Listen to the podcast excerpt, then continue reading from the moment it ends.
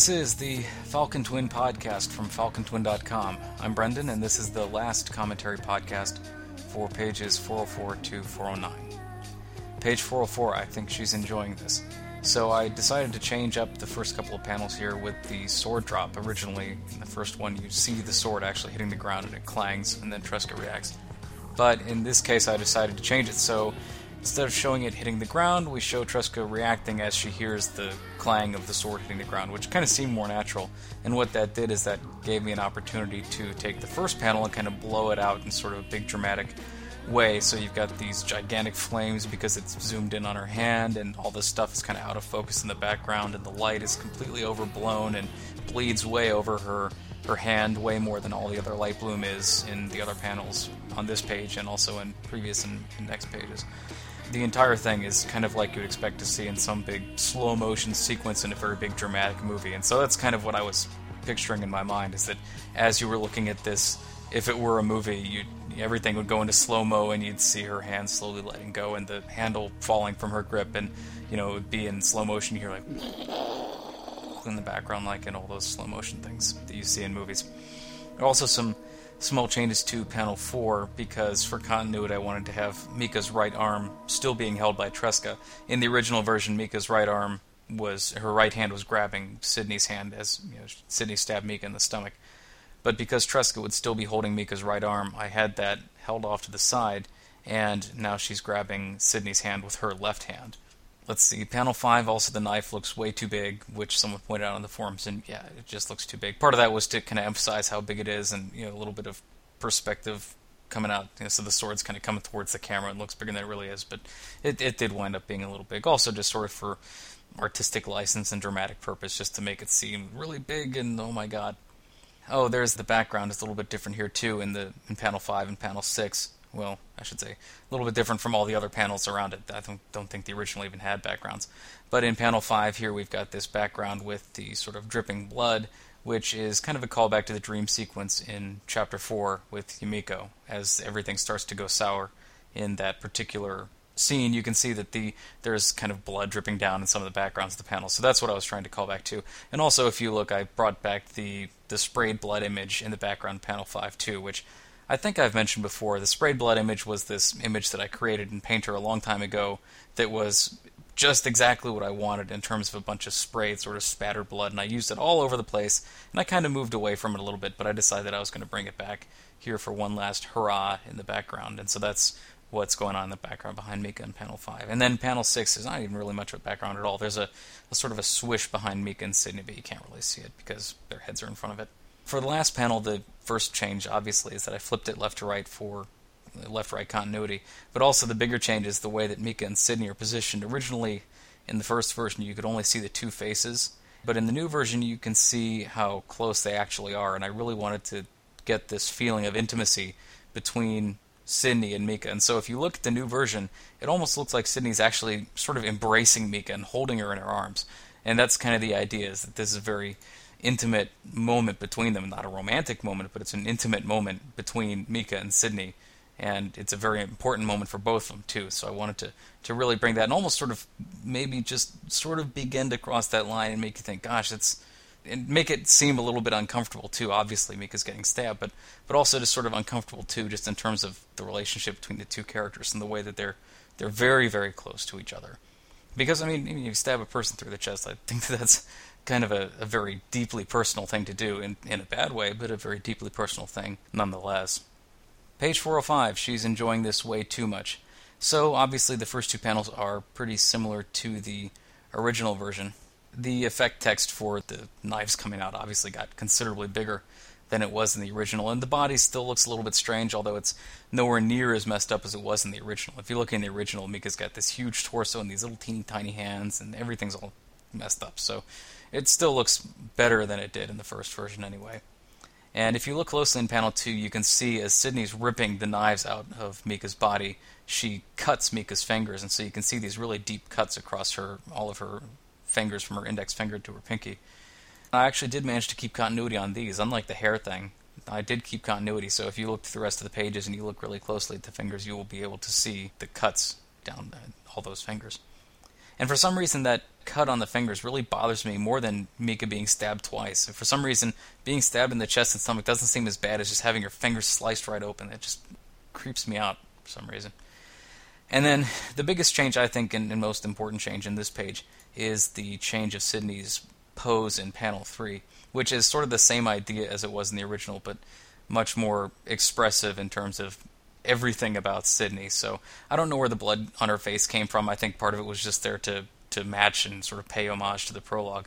But who knows? Maybe as Sydney pulled the knives out, there was a big spray of blood or something. Because otherwise, if you look at the previous page, there's no blood anywhere on Sydney. Then all of a sudden, it's like boom! It's everywhere. It's on her chest. It's on her face. It's yeah.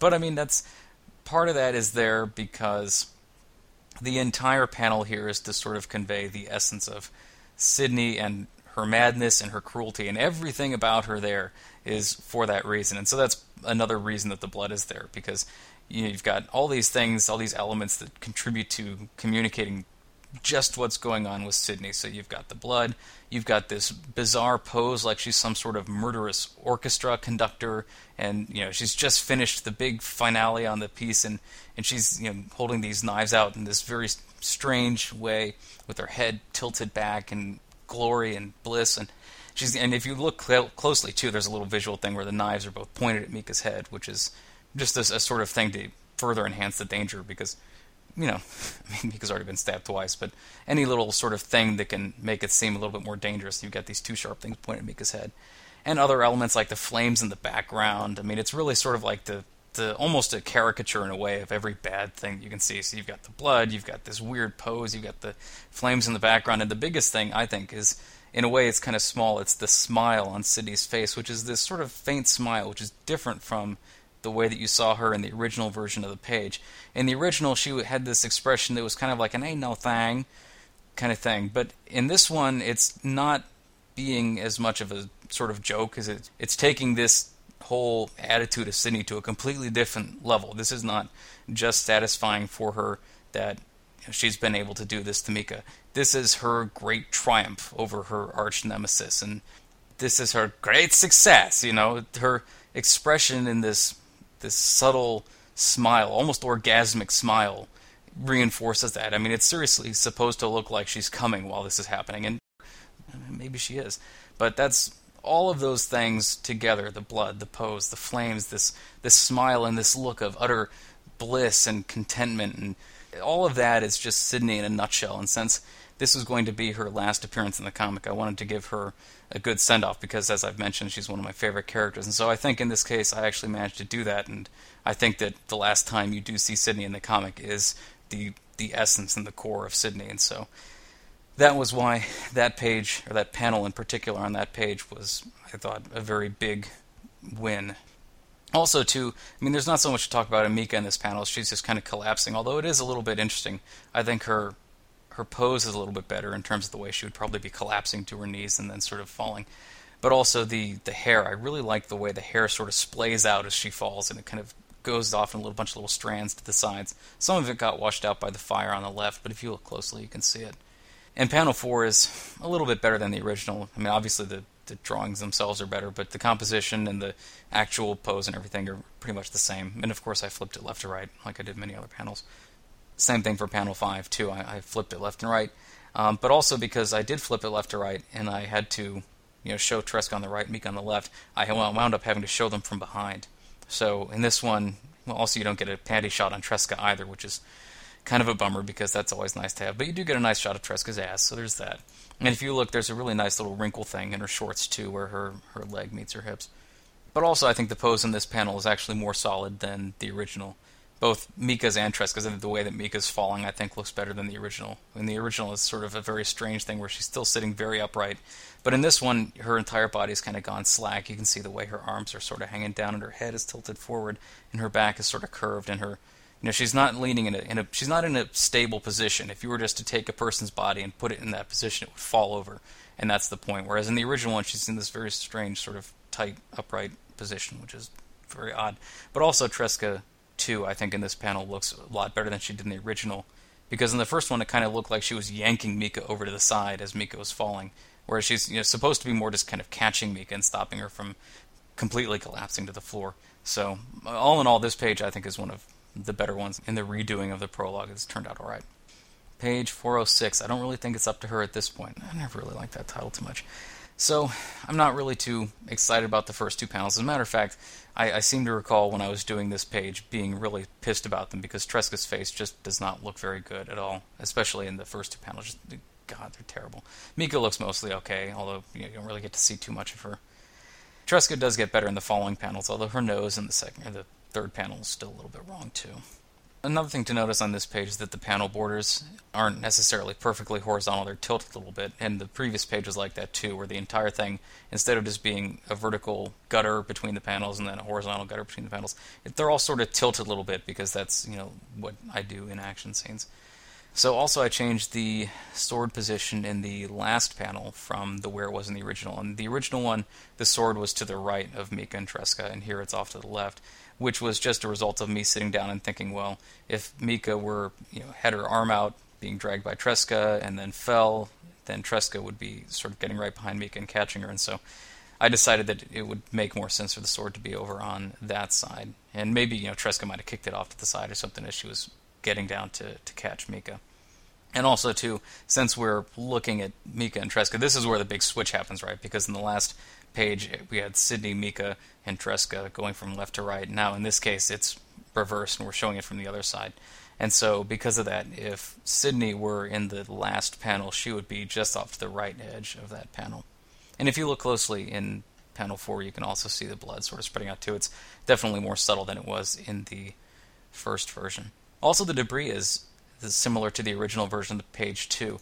If you look on the left hand side, there's a big piece of timber on fire, and then on the right hand side, you can see some chair legs that are on fire and a little longish stick that's on fire too. And so, because the fire is much more dense than it was in the original version, it's more difficult to tell what's actually going on.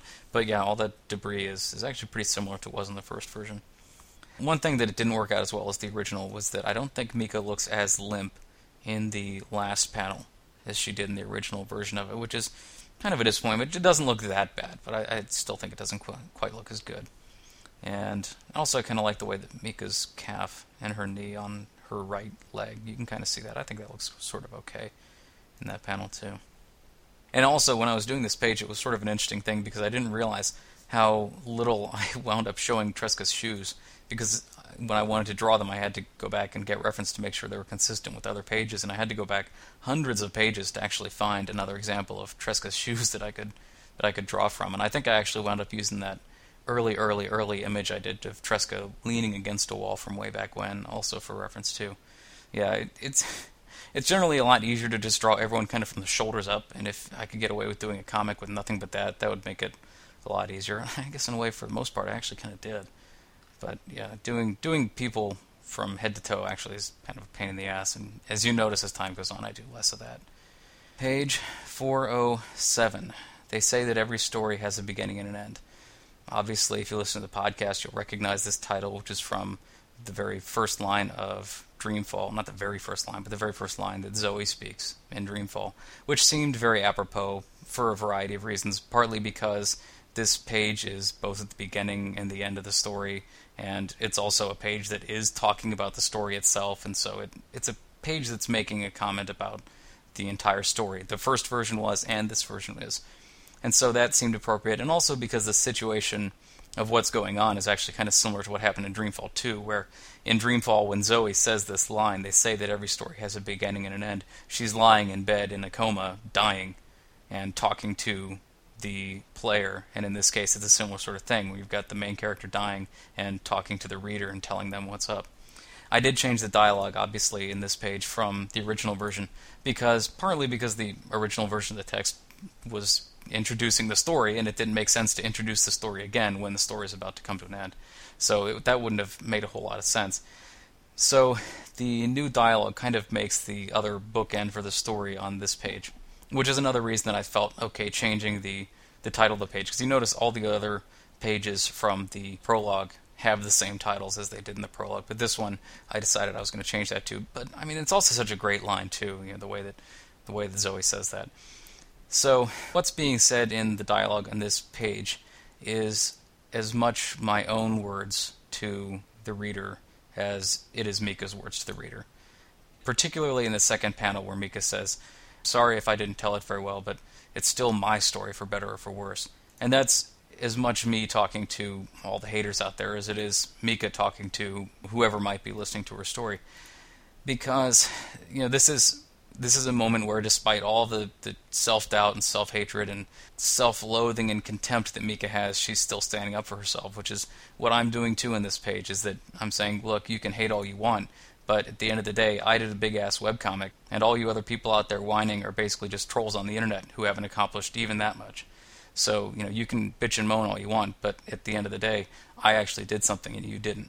And so that's where, I mean, this is where Mika's standing up for herself a little bit, and that's where I'm standing up for myself too, in the context of this whole project, and saying, look, you know, I did it, like it or not, I did it, and, you know, you're not ever going to be able to take that away from me. And also, other elements of this page are also kind of applicable to me too. If you listen to the five things you didn't know about me, you'll probably understand some of the, the stuff in the other panels on this page too. The visuals on this page, I really sort of wanted it to look kind of like an unfinished painting, which it sort of did in the original. You can see the way the lines kind of fell apart, which didn't happen as much as I would have liked it to. I mean, I really, you can kind of see some brushstrokes, but I really wanted it to almost look like, you know, there was most of the detail in terms of the actual painting and the line art and everything was done in the center, and then as it went off, everything just sort of kind of fell apart. But because of the way I do the pages, that just didn't wind up looking the way it was supposed to. And actually, it was even more difficult to do it here than it was in the original, because in the original, since it was all just pencil, I could just quit drawing when I got far enough from the middle of the panel. But in this case, I actually had to go do all the line art and then shade it all and then deal with it later on. And so basically undo what I had just spent a couple hours doing. So that didn't quite work out as well as I wanted, but I mean, I still think people got the idea. And it does work a little bit in the way you can look at Tresca's hair in the first panel or Tresca's back in the second panel as it kind of goes off to the right. So that part did actually work out a little bit. And the color scheme on this page also was was rough, and it didn't quite wind up what I was sort of planning for it to be. My original idea was it was everything in this these last few pages was going to be sort of kind of a cold bluish color, as if everything were sort of made of porcelain and it's all under fluorescent light, or you know, it's like in a hospital or something like that. So it was supposed to just sort of be very, very sort of sterile in that way. But when I went and did that, the colors didn't quite look right. And as I think I mentioned in a podcast way back when, whenever I sort of bring bluish or greenish tints into stuff, it just winds up looking sickly and it just didn't look right. So I, I wound up warming up the colors a little bit. And so what you see in page 407 here is actually considerably warmer than it was when I was going through the early attempts at getting the colors right. And then the next few pages are actually even warmer still now because we've jumped from sort of third person viewpoint into Mika's perspective, I mean, now we're deep, deep inside of Mika's mind here. That's why everything sort of goes away. So the background goes away, all the flames go away, everything else just kind of goes bye bye. And as she's dying, everything starts to just go white. Let's see, the, the hand on the last panel turned out actually pretty well. My original plan, I had it turned a little more to the side so you could sort of see the way the fingers were splayed out.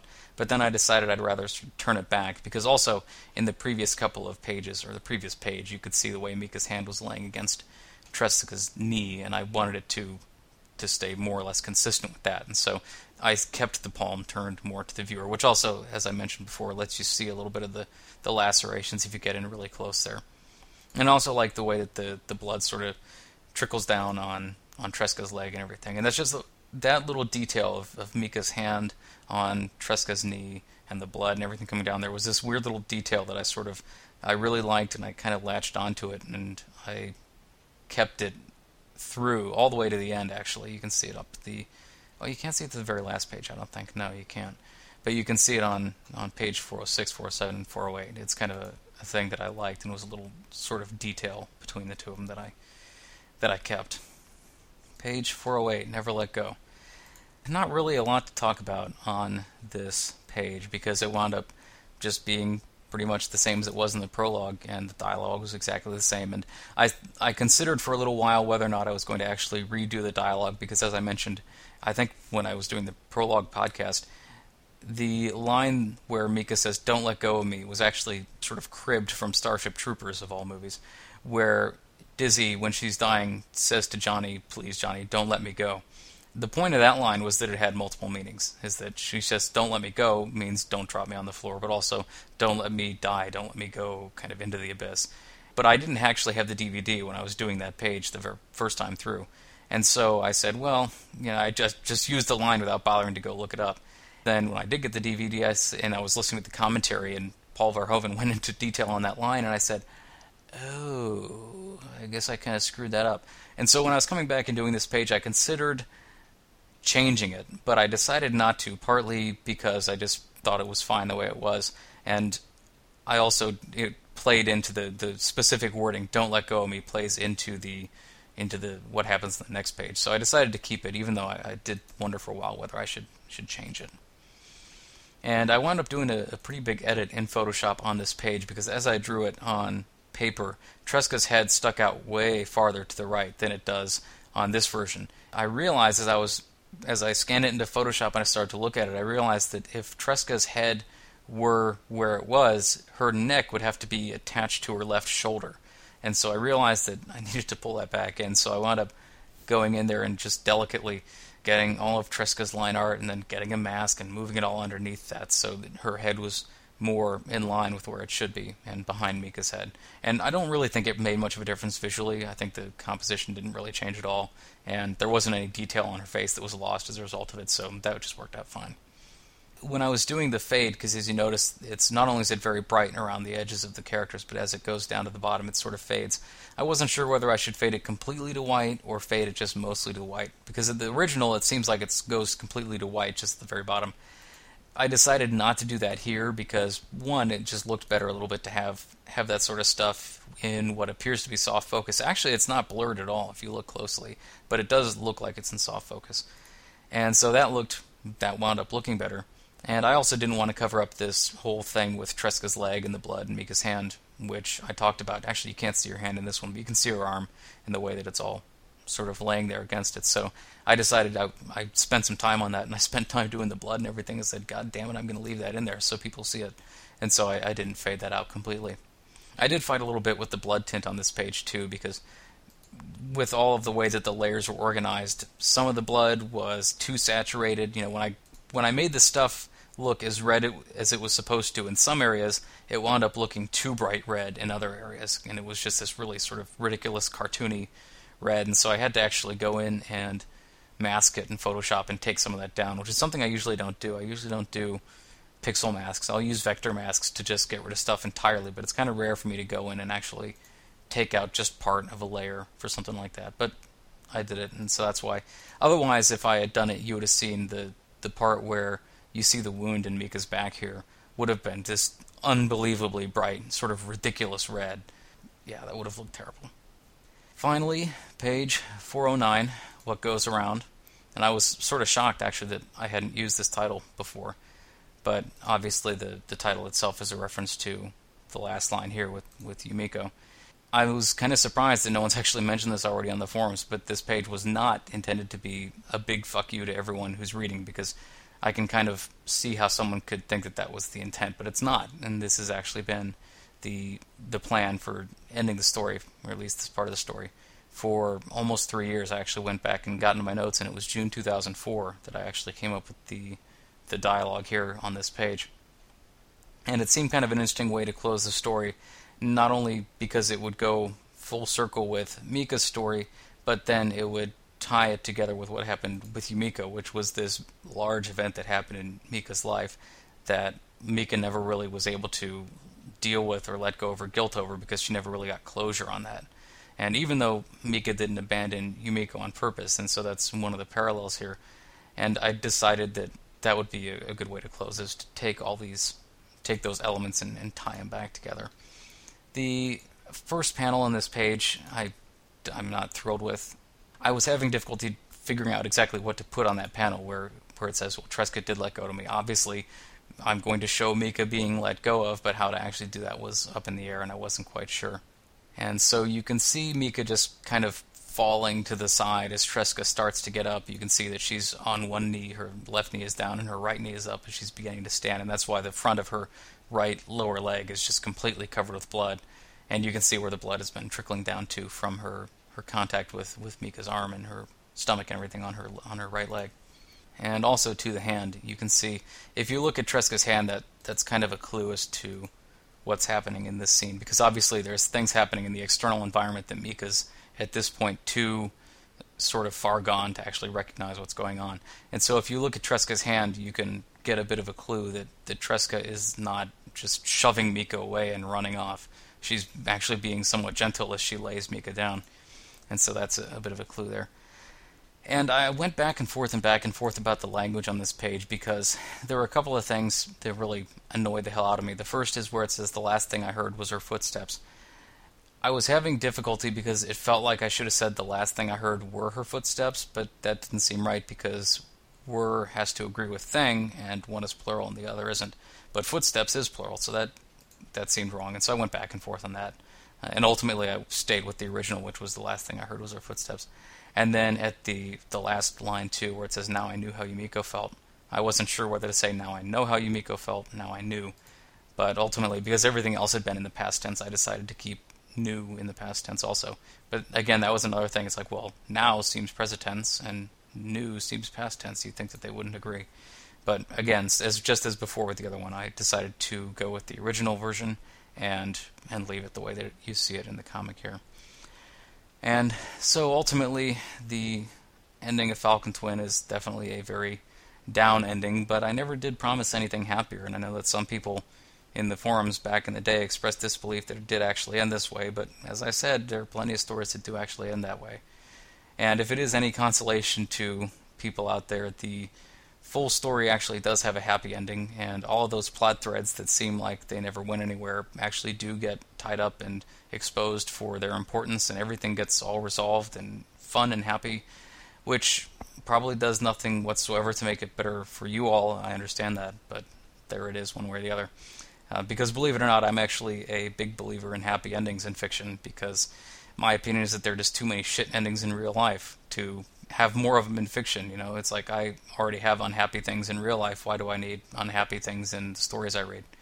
So I will leave you with that thought that there is hope yet, and everything is not as grim as it seems. Up next is the Final Thoughts podcast, which I'm planning to have up on Friday. Some of the music provided tonight was from the Podshow Podsafe Music Network. Check it out at music.podshow.com. So there.